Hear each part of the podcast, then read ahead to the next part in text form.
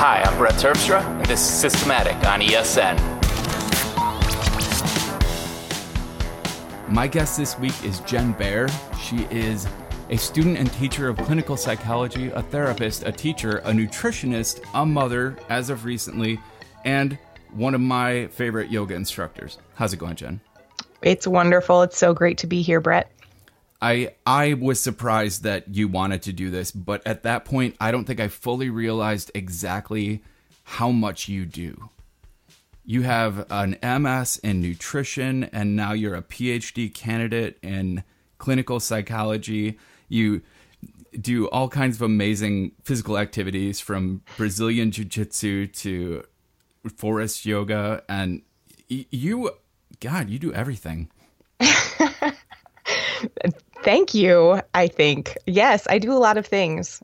And it also feels like there's a lot more that I would like to do. So I, I get that. But someone who has as varied and as varied interests and who has pursued so many different things, I can't imagine that ends for you.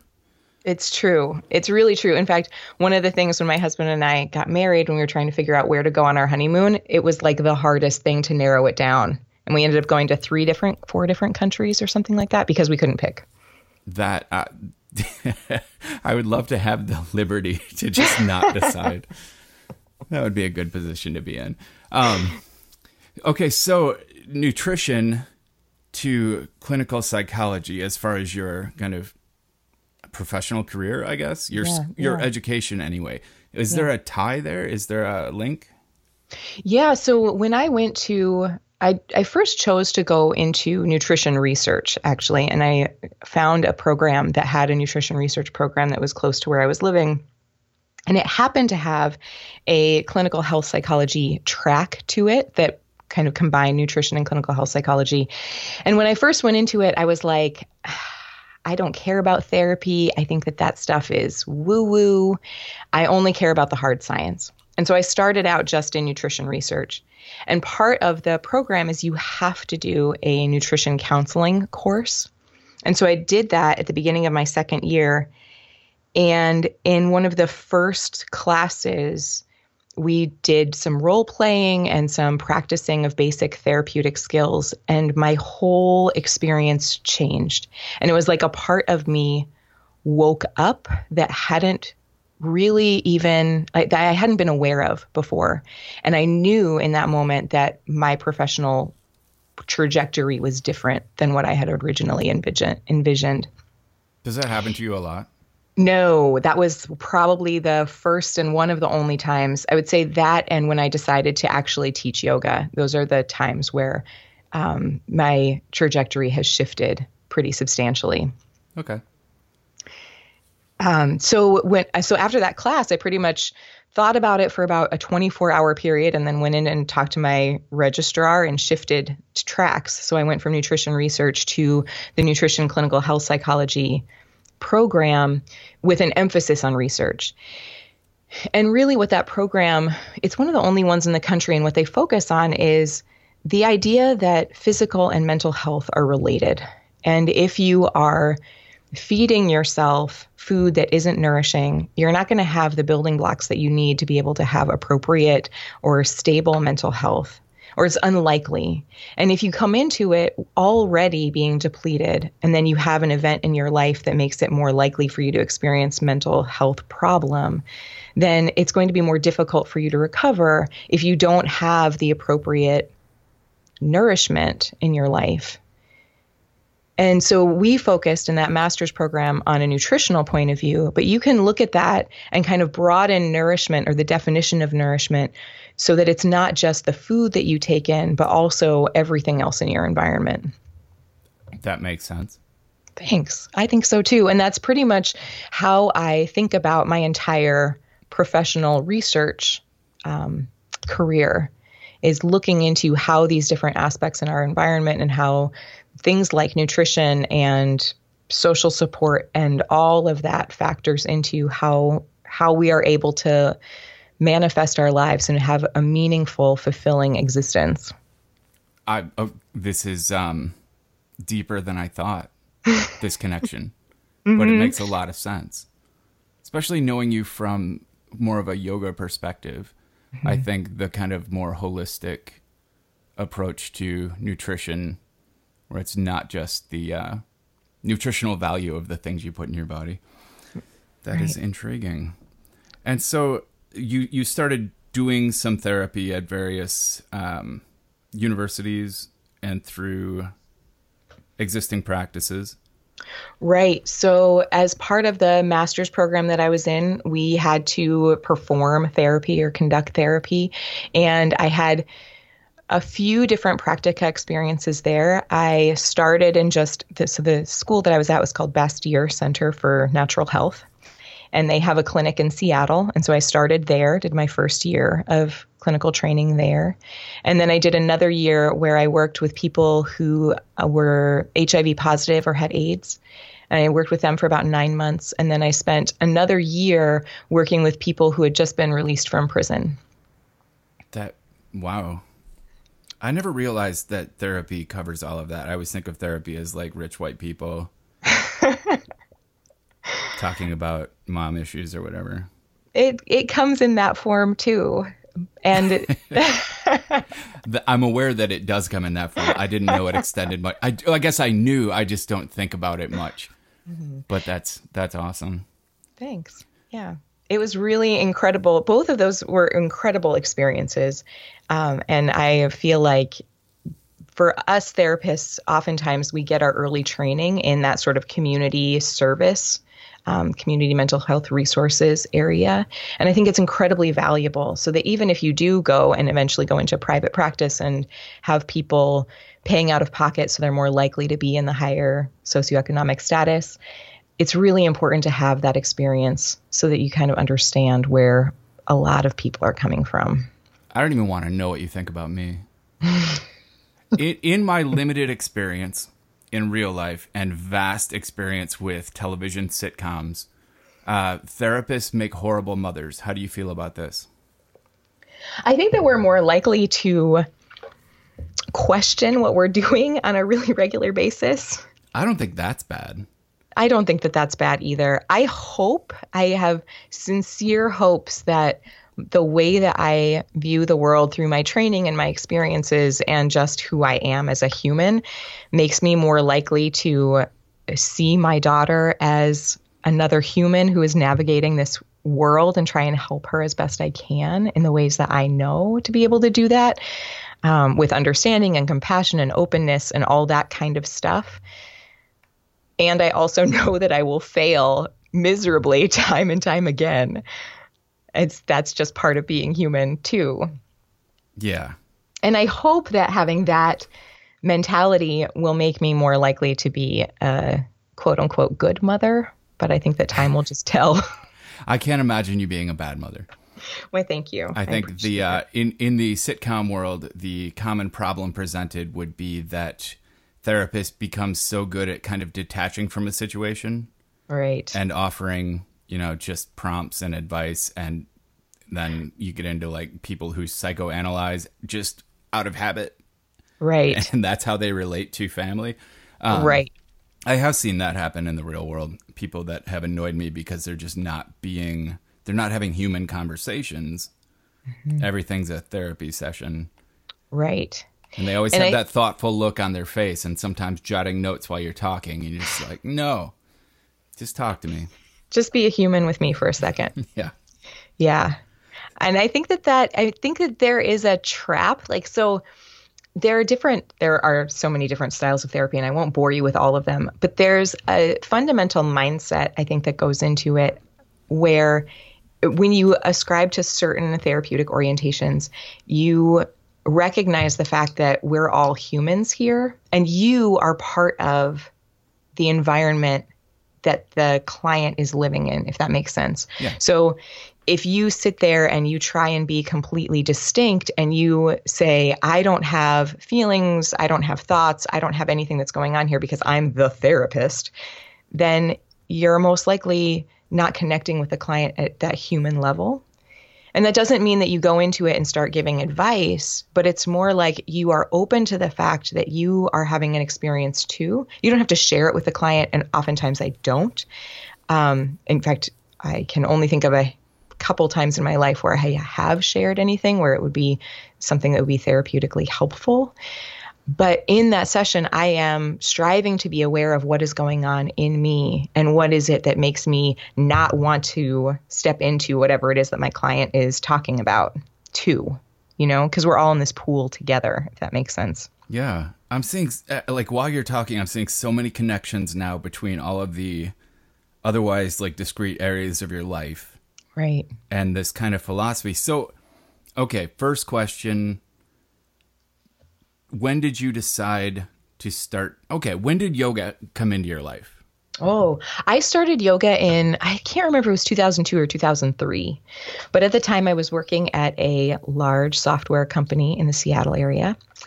And I went to a personal trainer at the gym that we were given access to. And he said to me something like, You know, you're doing really well in terms of like strength but your flexibility is really lacking. You should probably try a yoga class. And I kind of laughed at him and was like, whatever, yoga schmoga. no, but that I'm, I can't imagine hearing from you, but okay. But I'm also, I was at the time and still have tendencies towards being like a big rule follower. So he told me to do it. So I picked up the group fitness schedule and found a yoga schedule that worked or a yoga class that worked in my schedule. And I didn't understand when I looked at the schedule. So it had the time of the class and then said yoga. And then underneath it, it said Forrest in tiny little letters. And I didn't know what Forrest meant. I didn't understand that that meant anything. I just thought that it was just something random that went on the schedule.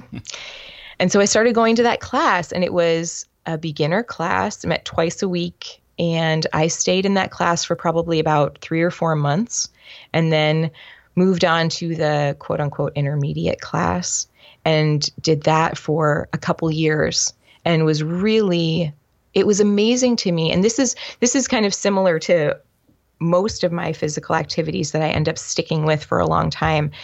I went there with one goal of increasing my flexibility.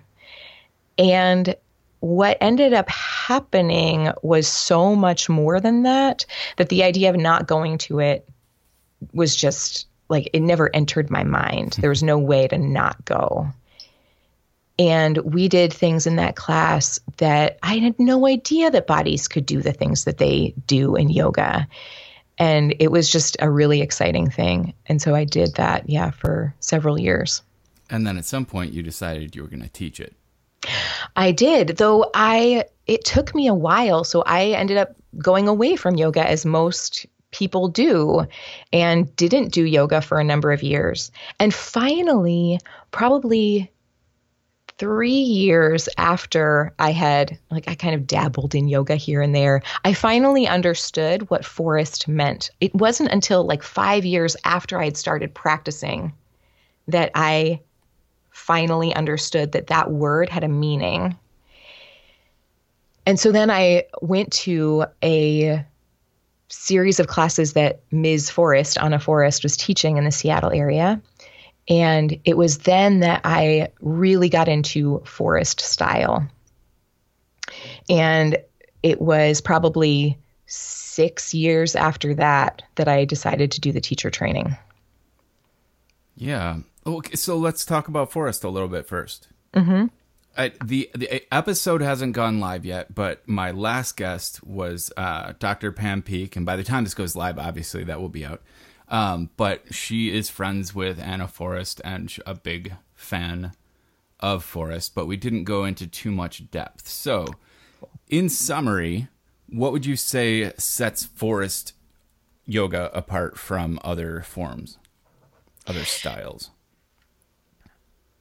I think that so when you talk about yoga, it's sort of like saying, I like quadrilaterals. So it's like this giant bucket that describes a general idea of what this form of movement is, but it means a lot of different things.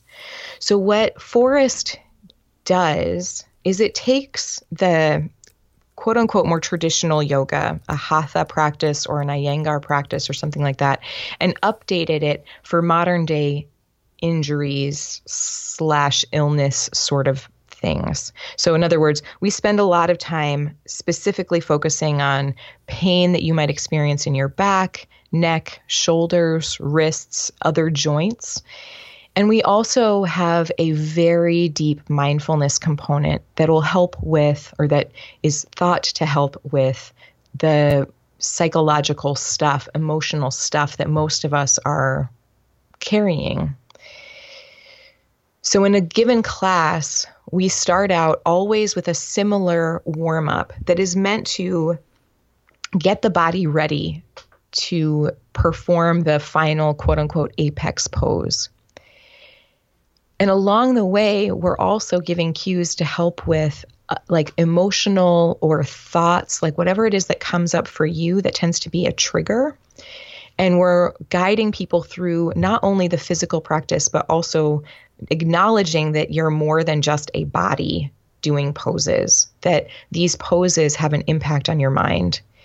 And you can thus have a impact on your mind back by doing certain poses and approaching them in certain ways. So Forrest strives to kind of put all of that together in a way that is also fun and exhilarating and cultivates joy for people. And highly athletic. And highly athletic. Yeah. I, I, I think you'll, I think I could admit this to you and you'll get it. When I started, actually, you just said this basically, but when I started doing yoga, it was because I wanted to get more exercise. Um, mm-hmm. You you first met me 40 pounds ago, and like I just wanted a workout that wouldn't be too hard. You know, like I don't like I didn't like running at that point, things like that. Mm-hmm. Um, I did rapidly discover that it had a strong emotional effect on me. Mm-hmm. Uh, unexpectedly, it was not why I was there, and it wasn't even an overt part of the instruction. I just mm-hmm. began to realize that yeah, there is this weird connection as an atheist who doesn't even consider himself spiritual, the idea of like energy and um, emotional centers, like physically in the body, was kind of annoying to me. Mm-hmm. I kind of can't deny that whatever is happening is very helpful to me. Mm. And I'm kind of at that point where the idea of not going, mm-hmm. like you said, mm-hmm. it's not really an option. No matter how bad a morning I'm having, right. I know it'll get better if I go sweat it out on a mat and and really consciously listen to my body and mm-hmm. pay attention and breathing is the best thing I've gotten out of it. But my first couple weeks of class I didn't get I was still breathing too fast.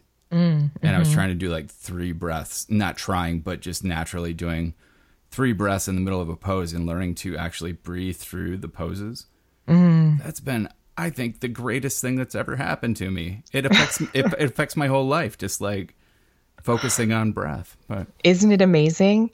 I'll have conversations with people and realize that I've suddenly activated my feet and I'm doing ujjayi breathing. Which is an audible form of breathing. Um, Correct. Making a whisper sound.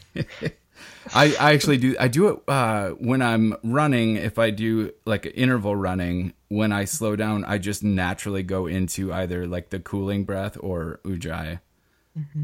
as I like regain. Like as my chest starts to tighten up and I think I'm gonna have a mm-hmm. heart attack, I can like settle it back down that way. Anyway, I love hearing about things like that. I just think it's so wonderful when yoga starts out on the mat and then it just like permeates in this really subtle way into other aspects. It does. So there's another area. Man, I do hmm. have so many questions. This is going to jump around a little bit, but there's another area that I feel like, based on what I know of people who practice it, it is one of those things that also permeates uh, yes. You enjoy Brazilian Jiu Jitsu. I love Brazilian Jiu Jitsu. That is true. People who practice or compete in BJJ, mm-hmm. which I don't like saying, it sounds like a. I know. But I may anyway because it's a lot fewer syllables. Um, uh, people who compete in this do they they become very uh, their life becomes Brazilian Jiu Jitsu centric. Uh, I've seen it like people who Jones for what they call rolling. Correct. Um, so, what is it about? uh, Well, first, tell us what Brazilian Jiu Jitsu is. I'm sure I've heard everyone probably knows what Jiu Jitsu is, and they know what Judo is. And Judo and Brazilian Jiu Jitsu kind of have common roots and then separated, but Right. And honestly, you probably know more about the history of it than I do. My experience of it is pretty much experiential as opposed to book. So, jujitsu is, or Brazilian jiu jitsu is a, for people who are familiar with judo and familiar with wrestling, it's sort of a combo of the two. Oftentimes, and kind of depending on the gym that you're at, you start standing. So, backing up, it's a partner based martial art, and you're working with each other to get a submission. And a submission is either a joint lock, like a arm bar. Ronda Rousey made those super famous. Um, they also have wrist locks um, or doing a choke. And so basically, what you're trying to do is get your partner to tap out. And it's very, it's full contact and there are there's a ton of technique involved but one of the things that makes brazilian jiu-jitsu different than some other martial arts and different fighting techniques is that the smaller person actually has a chance against the larger person especially because you do so much of your so much of the contact happens on the ground and you can use your leverage in a lot of different ways. So I think for I mean, this is me kind of getting on a soapbox for a second here, but I think that for a lot of females, even though it is a male dominated martial art currently in a lot of places, I think it is a wonderful skill for women to have because you can use it in so many different ways. aside from self defense. Correct. Yep. In fact, they list it when when I read about it, self defense is usually like the afterthought. It's promoted more as a sport. Right. Especially for people who are competing. I never competed, but I trained with people who were. And it was when I would train with people who were, it always elevated my game exponentially. It's just, it's so, it's a, you only get as good as your training partner. And, you know, you work together to make it so that you're constantly improving.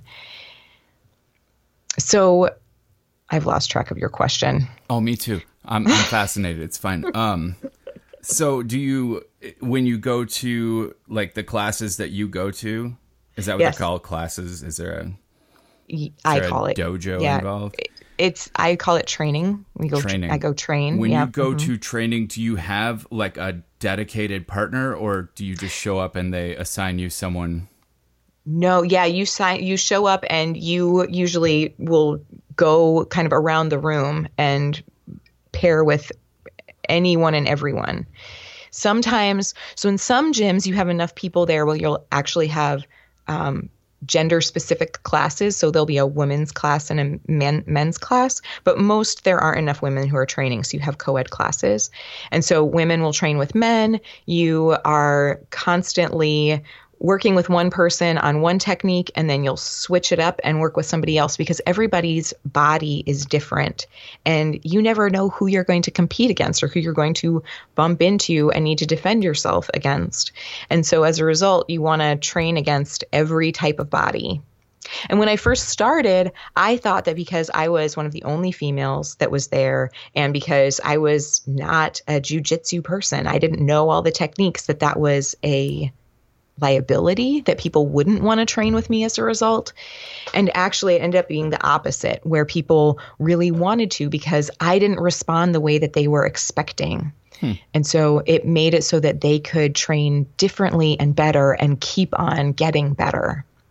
I, that that relates to a question I had. Um, do you find at all that in like male female matches, are there guys in this that, or like especially white belts that would pull punches, I've never so had to speak? I've, I've never had anyone actually punch me. Well, yeah. Uh, I mean, just like go easy or be afraid to choke. So I've had a variety of experiences with male partners, some of which do fall into the category that you're talking about, where they they are worried that they would hurt me in some way, and so they'll go light. In fact, I remember when I first started training, I had been training for about a month, and then all of a sudden it got so much harder, and I was like, "Why am I so bad at this?" And my teacher said, "No, they're just not." they're not going slow on you anymore now. Like they know that you can handle it. And so now they're really playing. Yeah. Okay. But after that, once I had trained for a while and new guys would come into the gym, what I experienced more often than not was that like they would come up to me and be like, "Oh, I'm totally going to win against this girl." and then when I could hold my own, they would get mad. Oh, really? Yeah. And so it was really interesting to see. And it didn't, ha- I mean, clearly it was like that happened maybe 15% of the time. And the rest of the time they were great. And oftentimes those guys would end up not coming back because it was, you know, their ego. And you see that on the mat, right? The mat is this incredible leveling experience where you see yourself very clearly, rawly, honestly. Because if you turn into a jerk when you lose, you're not going to, most likely, you're not going to keep on coming back because you will lose. You lose. There are always people who are better than you. And there are always people who will be able to submit you because you make the same mistake every time or whatever it is. And so if you can't handle that, then it either you you either have to evolve and become someone who can handle that or you it's not the sport for you and I think that that's one of the things that makes jujitsu so awesome as like another thing where you're on the mat and off the mat because what you do on the mat transfers out into the rest of your life. And it becomes something where uh, by practicing Brazilian Jiu Jitsu, by training and approaching the mat and having to practice this intense vulnerability with these people of like, asking people to partner with me, like all the kind of things that we socially don't like to do as humans because it's scary.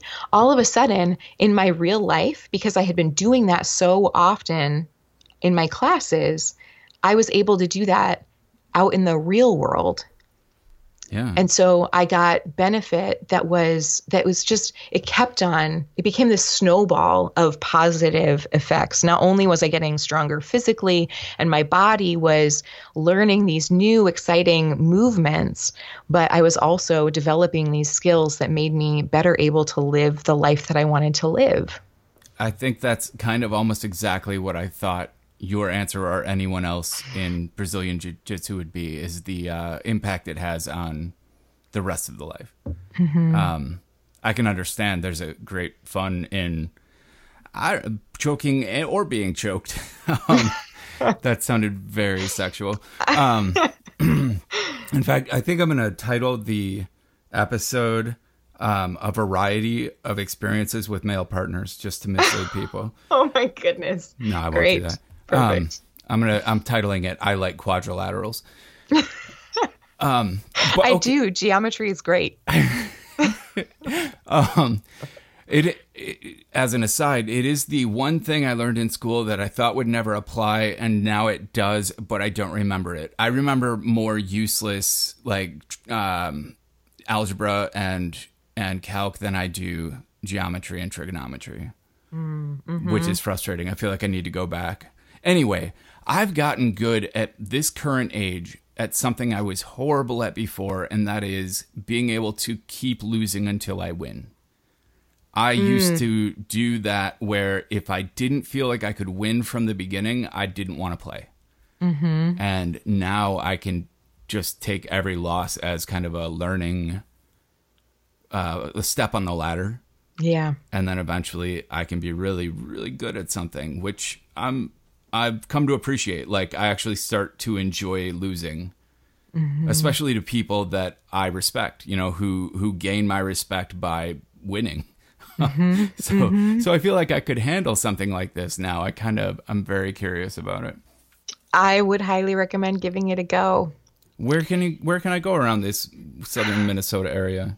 So, unfortunately for us, the closest place is about an hour away in Rochester. And it's a place called. Can I can I give a plug? Is that allowed? Yeah. Oh, totally. Okay. So it's a place called Mario Roberto Brazilian Jiu Jitsu. They're in northern Rochester. It's fantastic.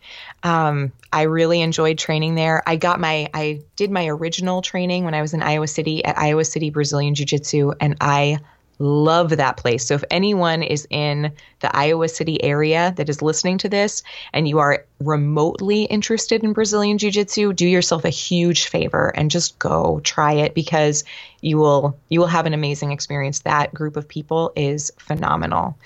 The people in Rochester are also amazing. Um, they they have a more competitive, like more people, I think they are are doing um, more mixed martial arts. So you see people doing, um, they'll have like a boxing portion, they go into the ring and they like really duke it out. Um, and then there are just people like me who go there for the hobby sport. Cool. Yeah. And they have classes at all kinds of all times of day, like very very early in the morning, like five forty five early in the morning. Um, they have a midday class and then evening classes.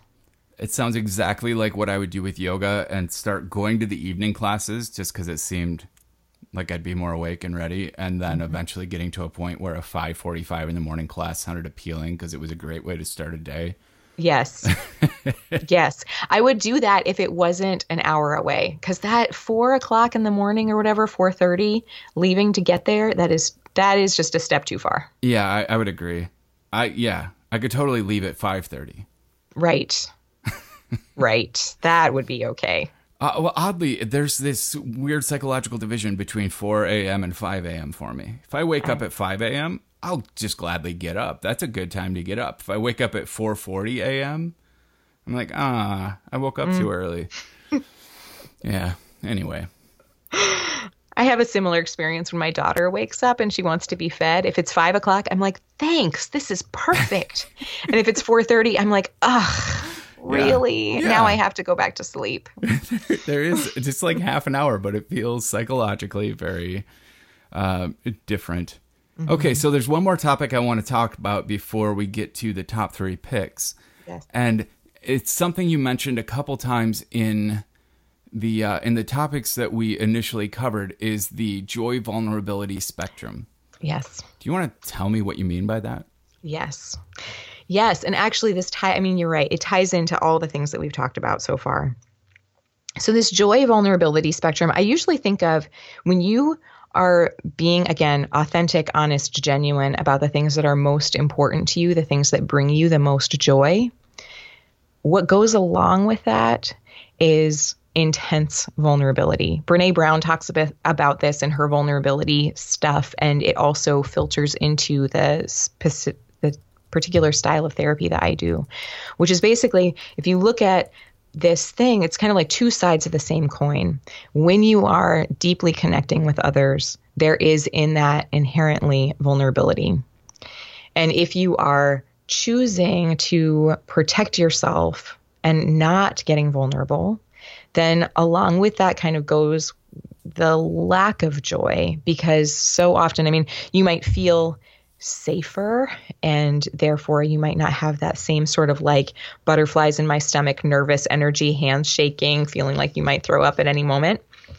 But at the same time there is a lack of vitality and your life is kind of like stuck in this certain level of openness that it's at at that moment if that makes sense. But anytime that you want to expand it anytime that you want to start to explore these other areas and increase your joy what goes along with that is vulnerability. Yeah.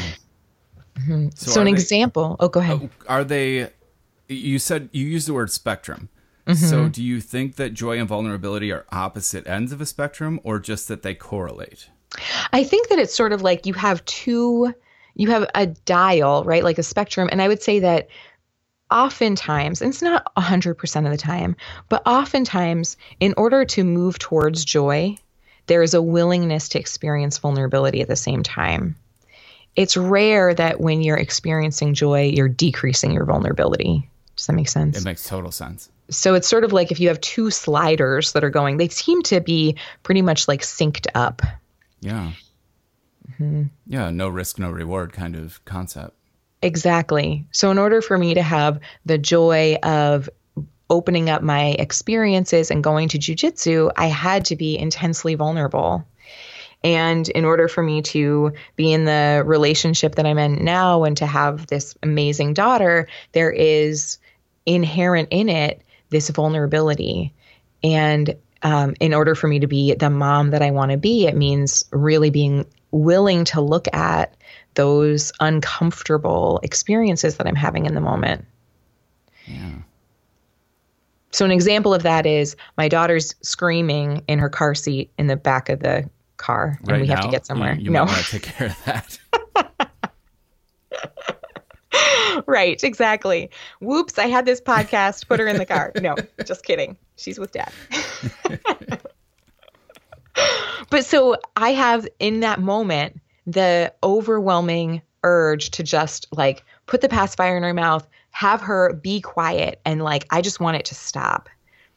But at the same time, like if I'm willing to be vulnerable and I'm willing to look at my experience of what's going on, there's a whole bunch more that's going on for me in that moment.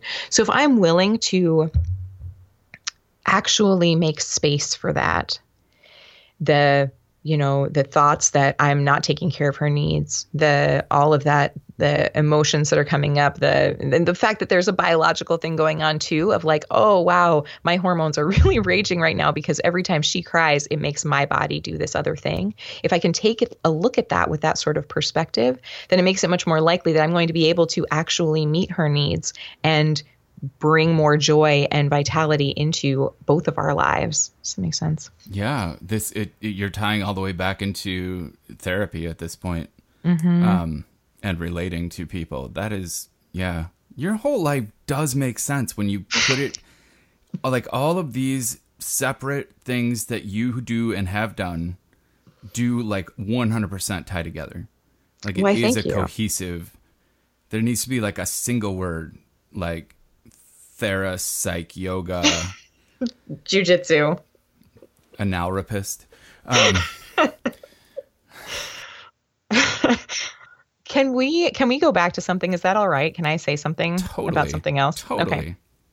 So, one thing I, I'm really harping on jujitsu, and honestly, I haven't. To be completely honest, I haven't trained in the last year because I was pregnant and I had an injury before that, and so I've been off the mat for a year, and I'm very much looking forward to getting back on. But that being said, a lot of times people have the conception that jujitsu is a very sexual thing.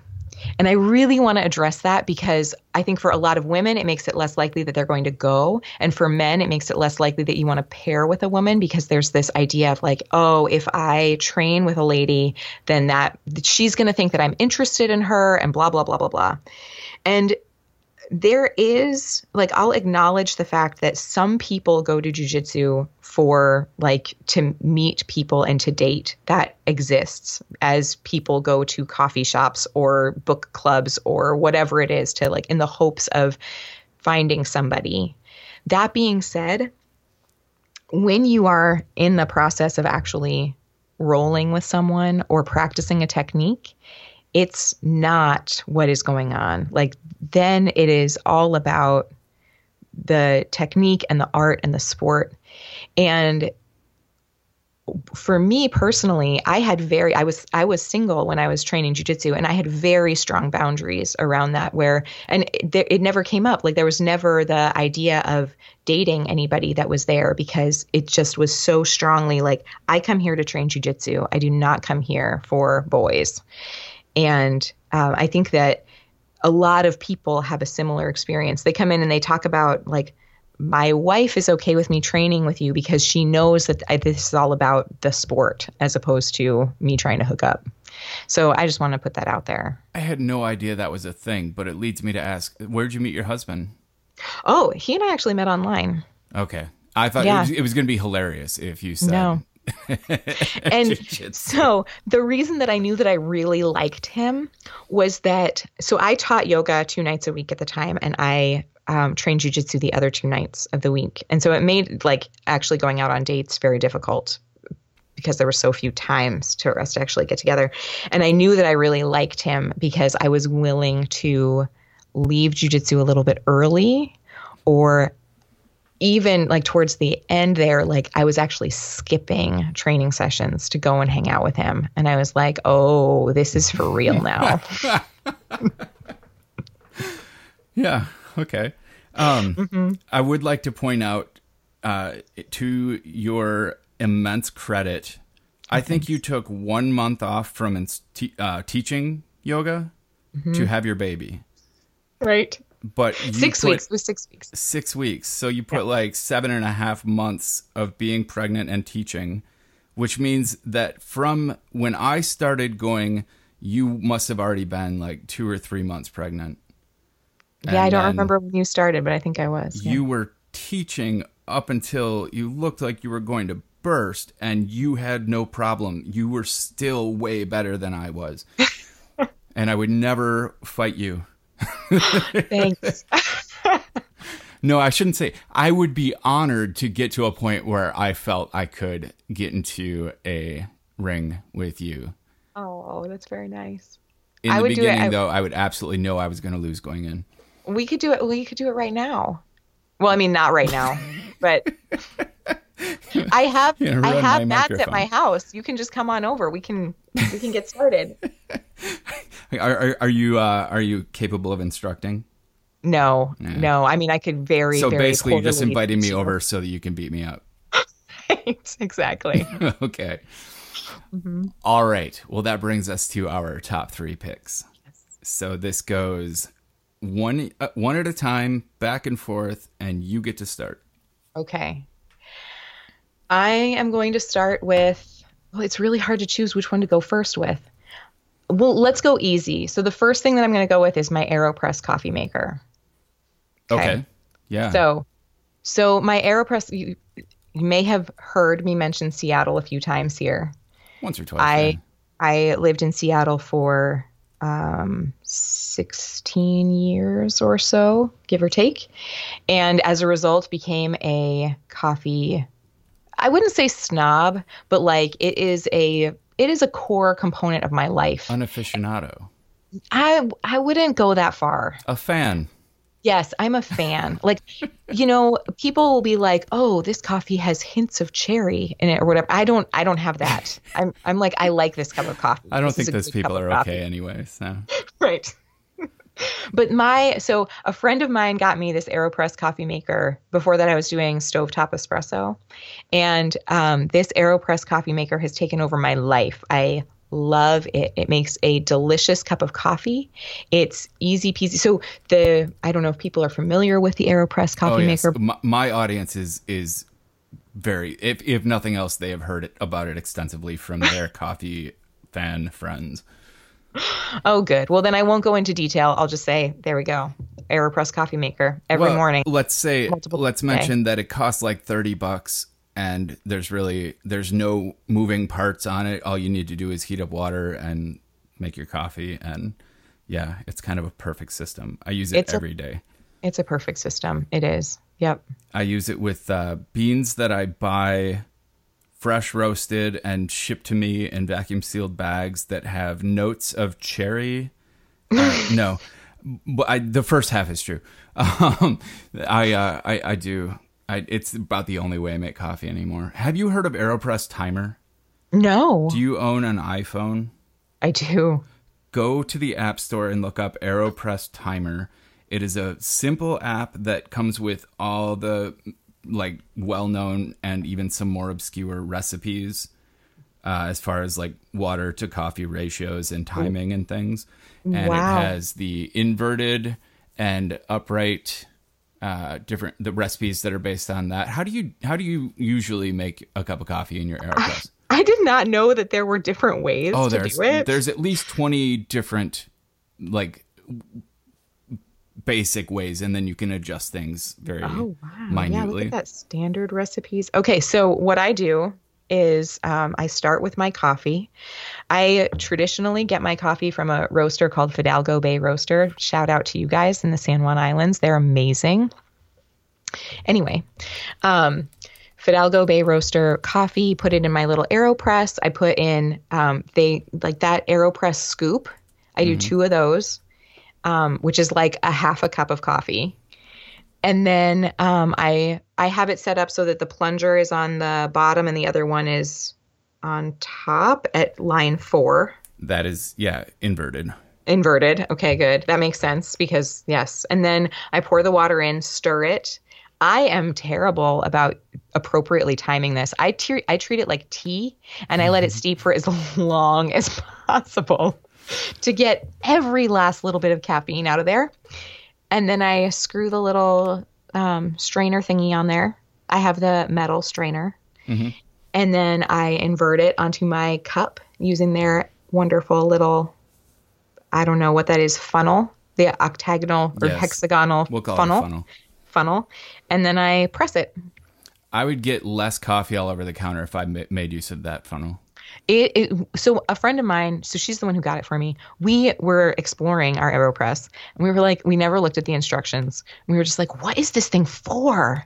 And then she magically discovered that if you like a two year old putting puzzle pieces together, like, oh, this thing, this block fits through this hole. I appreciate that you have friends who just like to stick things into other things to see what happens. right? Exactly. yep. hmm She's wonderful. Anyway, so and then she informed me of this, and I was like, "Oh my gosh, changed my life and saved my counters." My my wife would very much appreciate if I got less coffee on the counter. But Right. j- just for reference, my favorite recipe is it's called the Charger, and you can find it in the Aeropress timer. But it's one scoop of grounds, and then filled. Well, first I put boiling water just enough to wet them, but not make them float Oh, and I leave that for 30 seconds. So that's called Okay. blooming the grounds. And then um then I wait for the water to reboil. I use a uh, uh electric. Zujiroshi Zu- Oh. Zojirushi the you know the tea water heater and I just hit reboil to get it up to 212 and then um so then while that's blooming I go put a filter I have both metal and paper. I kind of like the paper better but um then I wet that so that it sticks to the thing. Like f- washing the filter is kind of stupid but uh, it sticks that way when it's inverted.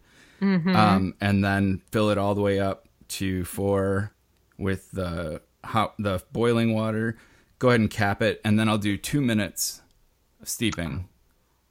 And then Yeah. a slow press um, i've just found that after two minutes it really it doesn't get that doesn't much stronger but i've done like- i've done with two scoops of coffee Mm-hmm. and i've also found that that i just the amount of liquid that comes out right. something it gets concentrated somehow in a way that's not just stronger it's also less quantity and ultimately feels the same So Interesting. it makes my beans like it makes a pound of beans last a full month no problem though right. Exactly. I was going to say I go through coffee like crazy this way. but yeah check out the check out that timer I'm going to, and I'm also going to try this this way that you are talking, blooming the grounds. I've never done that. it gives it this is like if you like your coffee to have a little bit of crema like the Mm. light espresso Mm-hmm. style right. layer on top that's Yeah. how you get to it That's how I get it. See, all my if my Seattle friends ever listen to this, they're going to be like, "Oh my god, Jen, I can't believe you didn't know what blooming the grounds was." yeah Anyway, okay awesome Okay. Good now you get to go. Yes. Uh, first off, I would like to retract an earlier pick. I said that I was having a great time with my Max Boost screen protector on my iPhone. It started chipping uh, about two days later uh, without dropping or anything, just like being in my pocket. It started chipping and it got sharp, and then it would cut my finger. And so that came off. and gosh. I actually anti recommend it. So, my first choice, though, appropriately enough, is uh, my new natural rubber yoga mat from Yoga Accessories. I love yoga accessories. Yes, it's basically a generic version of something else. I don't remember what the original is, but it costs about half as much and it's heavy, but not so heavy you can't walk around with it. But way heavier than like the cheap mat I had from Target originally. Mm-hmm. But the beauty of it is that it doesn't get slippery when I sweat. and my previous mat, by the time I was halfway through a class and I'd go into like Warrior 2, my back foot would just start slipping and it was not ideal. This is basically like a perfect like landing pad. I feel like a fly on it. Good stability. A, a good fly yoga flew mat? into my nose during the when we were ending class the other day. A fly went into my nostril. Did you practice Kapalabhati and I get don't it know out? what that is. Is That's that our a breathing exercise. You know this one. We do it all the time. No, I didn't. I hit myself in the face and then just could not relax for the rest of the cool down. I love that pick of yours. A good a good yoga mat is like so you go to Target and you spend 20 bucks on a no offense to Target, I'm sure they do a wonderful job. Cheap mat, you know, whatever. But a cheap mat is a cheap mat and you spend $60 or probably at yoga accessories, I don't know how much you spent on that one, 50. but like yeah 50 60 you can you you can go up in price whatever. But you actually make an investment in a good yoga mat and it makes a huge difference. It does. it supports the joints better. It makes it less likely you're going to slip all over the place. I highly highly highly recommend and yoga accessories is great. They actually that's where i bought all of the props for my study Nice. that's actually a lie i bought my props from one other place too but yoga accessories hooked me up so it was great Yeah, this was uh it was a it was recommended to me by L, another instructor at Infinity. Um and it was yeah, brilliant. All right. So what's your second pick? I think I'm going to go with a more touchy feely one for the next one, which is my social support network. And I like to think about a social support network as not just people. It can be, and it can be like, it doesn't have to be like people who you talk to for like three hours at a time about your most intimate, deep details. That could be a component of your social support network, and it's a big component of mine. But I also have people in my support network who are like back in Iowa City or the Seattle area, the dog park people. And eventually, sometime in this area, when we get a dog park, It'll be the dog park people who know nothing about my life, and all we do is stand together and laugh at our dogs being ridiculous beings. Yeah, except for that one person who who brings the poodle and then gets mad when other dogs try to play with it because they assume everyone's being aggressive. That's why I don't go to dog parks. Please continue. exactly. Yes. Even those people can be part of your support network. But I think that the for me, one of the things that makes my support network, or one of the things I've learned about how I need my support, is that I need a, a very broad, diverse range of support. So it can be something like a good long talk with a friend. It can be going to the dog park. It can be listening to a podcast. So one of my top podcasts, see how I'm I'm wedging in another top three pick into this one. It's become a common practice. Go for it. I'm really glad that I can jump on that bandwagon. So um, things like uh, things that help me stay in a more like healthy lifestyle. Um, the one that I'm currently really into is the Model Health Show podcast. It's run by this guy named Shawn Stevenson, and he does a really nice mix of like research and just talking about things that are important to people who are interested in movement and nutrition and that kind of thing. Um, so yeah so i think that having a really broad open social support network that kind of fulfills all the different needs that you have and not expecting any one particular aspect to do that is important and I- i, would put that in my top three I think that sounds really healthy. Having having backup plans for everything, or not Right. even like a distributed, redundant network of of backups. right You know, Exactly. from your You days in the tech industry. That should sound familiar. Exactly. Uh, that's I was going to say you don't have just like one server. You have many servers with lots of backups, right? And it's the same kind of thing here. We have we have lots of different ways and it can't be like your social support network or your your support network cannot be something that only relies on other people because there's going to be times where you need support that other people are not available. So something like cooking or listening to a podcast or having like a book that you go to where you don't need anyone else is really important. I know you've talked about, and I definitely align with going for walks in nature. That's a huge one for me. Yeah. See, I don't rely on other people for anything. Yeah. Um, and Other that's people. not to sound good or bad. I just don't. Uh, I enjoy time with other people, but they're not my source of stability. People are very unreliable in that area. They can be. Humans, Humans. oh, humans. emotions. um, okay. All right. So we have a podcast and a general social support network. Nicely done. Thank you. My second pick is the opposite of touchy feely. Um, there's a special. I may have picked this before. I've done a poor job of keeping track, but Jen Kirkman, are you familiar with her? A comedian. I'm not. Um, she has a special that's been out for a while now called "I'm Gonna Die Alone and I Feel Fine." I think I would like that. It is amazing. You would. I don't. She's she's not a huge fan of uh, children, but you may find humor in that as well. I probably would. I like dry, dark humor. That is what this is, and it is. It's also vulnerable while being joyful. I think you would appreciate it. Um, she, uh, that special I watched a few times over a few days because you just kept wanting to go back to it. She's very lovable. I enjoyed it quite a bit. Since you're not familiar, it won't be a full on conversation now. but- no, the what it made me think of. I don't know if you saw, and now I'm forgetting. Oh, um, one Mississippi with Tig Notaro. Have you seen that? Yes. Oh my God. Yes. It makes me think of that show. Did you see I, the Knock Knock It's Tig special? No. I think that's what it was called, where she just went around doing backyard shows for people, Oh my god. for like 20 people in people's backyards. I would- it I was super good. oh my gosh. I'm gonna have to is, look at that. Tig is one of the most brilliant com- comedians in our, Truly, in our current time.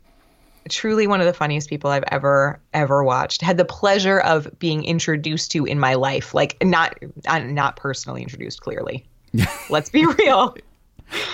But um, found out about her through the This American Life movie. Yeah, that's how I discovered her. Yeah. Yeah. And ever since then, I mean, I have not laughed that hard in a long time. Like that was the funniest thing I've ever seen. And then her show was also hilarious. Yeah, with my wife and friends who are familiar with her work, it only takes like one one line or one uh, sound, like her like uh, clown horn sound, Mm-hmm. um, and and it's over. Like we can't stop laughing. It's, I uh, always yeah. say, "Oh, you like my speaking voice?"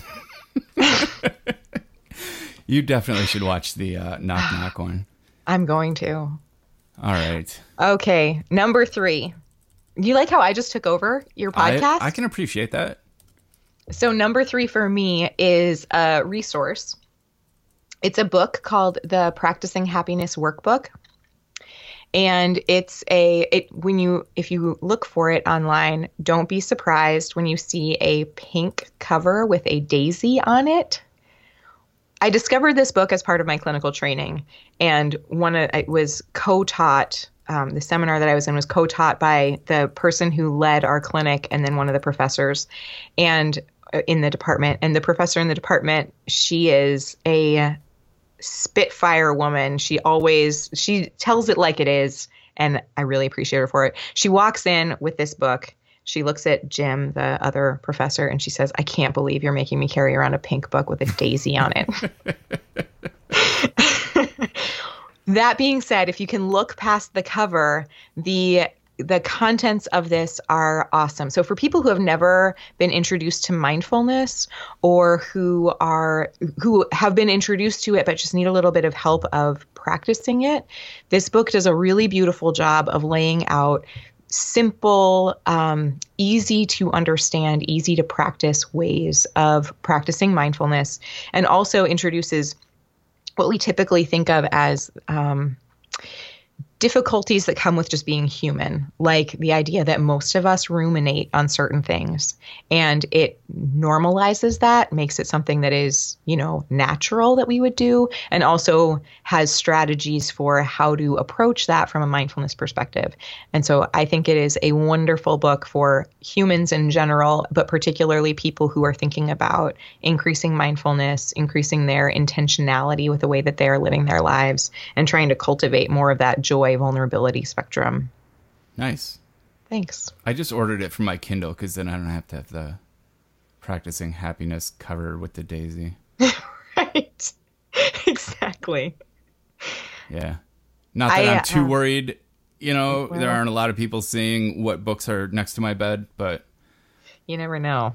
I would still feel that same like I can't believe I have to carry this around. Right. Right. Unless it was very unless I really owned it. Like I would wear that shirt, but it would have to I would feel it necessary to like cut the sleeves off so it was like tattoos and a daisy. Right. Exactly. So everyone knew for sure that I was being ironic. Right. I'm so self-conscious. I mean, Um, you could cover it with stickers. or make one of those cool like uh paper bag covers Totally. they give you so you don't ruin books in grade school mm-hmm all right so my last pick will fit in perfectly with that in a not at all sort of way um this I got my my mom asked for a battery pack for her birthday uh, so that she could keep her phone charged on longer road trips. And so I went out looking for a good battery pack at not too expensive a price. And I found the I don't know how they say this. It's E A S Y A C C. Easy Axe. Easy Axe. Um, but it's the Monster Power Bank. It's a 20,000 milliamp hour battery with Okay, and here's what I love about it is it has dual inputs. So you can plug in two USB cables at once to charge it in about 2 hours. All the way up to 20,000 milliamp hours, which is more than enough to charge her Android phone 5 or 6 times. And it has a flashlight and it has four output ports so you can charge four devices simultaneously. And they're all smart voltage so you don't have to worry about well this port's for the ipad and this port's for the iphone and um, you just plug it in and it figures out how not to blow it up That's super cool. I'm looking at it right now, and it looks like it also has a solar charger. uh, not there is Oh. one that has that um, this one does not this one's only $33 has a flashlight There you go. which I can see. Except the flashlight would be cooler, but it's kind of big. Um, it's heavier than I thought it would be. Not a perfect like jogging companion, but fine for like uh, carry-on luggage, things like that. There you go. Yeah, That's very cool. yeah. All right. Oh, I see. I see the one that you're talking about. Yes. That is very neat. I do like black and orange. I don't know if it's a Halloween fixation I have, but it comes in black and orange, and that's How- kind of pretty to me. You can't go wrong with that. That's the color of the jogging stroller that I have. Nice. I like know. orange highlights. Like I got I bought a pair of shoes once simply because the inside of them was orange. See? The I think outside that- was very normal. They were kind of like casual dress, but the inside was orange. I'm like that's amazing. I want that. Can we agree that our fourth pick, if we were allowed to have one, we would both choose orange? yes. I don't know where I'll link that to, but I will add it to the note. There you go. Perfect. Yeah, I would appreciate that. My bedroom has an orange wall. My Nice. wedding shoes were orange. I mean, there's just orange everywhere here. I love it. I never thought of it until now, but orange may I've always said my favorite color was blue. And it is a very it's the the color that like immediately soothes me and makes me feel happy. Hence your blue yoga mat. Yeah. Yeah. However, well, that only came in blue and brown, and so Oh. blue seemed obvious. Um, but, but yeah. Thanks like for setting me straight there. I it, it, it- yeah. I mean, still, if it came in blue, green, and brown, it still would have been blue. Um, but I do also love deep reds, especially on walls. Walls of deep red um, and orange. And I always thought of orange as something I like as a pop color, but really, looking around, I do buy things just because they're orange. Huh? We've both learned so much about you today. Right. Yes. All right. well, I think that uh, wraps up the interview. Thank you very much for having me today. This was a lot of fun. That was my line. Oh, shoot. No, I mean, I was supposed to say thank you very much for being here, but y- you're very proactive. I appreciate that. Um, I do appreciate your time on a Saturday morning. It was lovely. I wouldn't I wouldn't spend it any other way. And you can be found at the currently infrequently updated Facebook page, Jen Bear Yoga. Yes. And if you message me there, I will get back to you. For sure. Perfect. And then I'll link uh, a few of your other places, including Infinity Wellness in Winona, Minnesota, which is just awesome. I love going there, even if I'm not going to yoga. Go buy my too. my dynamic greens and hang out with all the wonderful people there. Um, yeah, perfect. We are a great group. You really are. Thanks. Never change. Well, no. But keep changing. Right. Evolve. yeah, evolve. Yes. Okay. Fair enough. All right. And I'm Brett Terpstra. I am at brettterpstra.com and ttscoff everywhere else. Thanks again, Jen, and we'll see everybody in a week.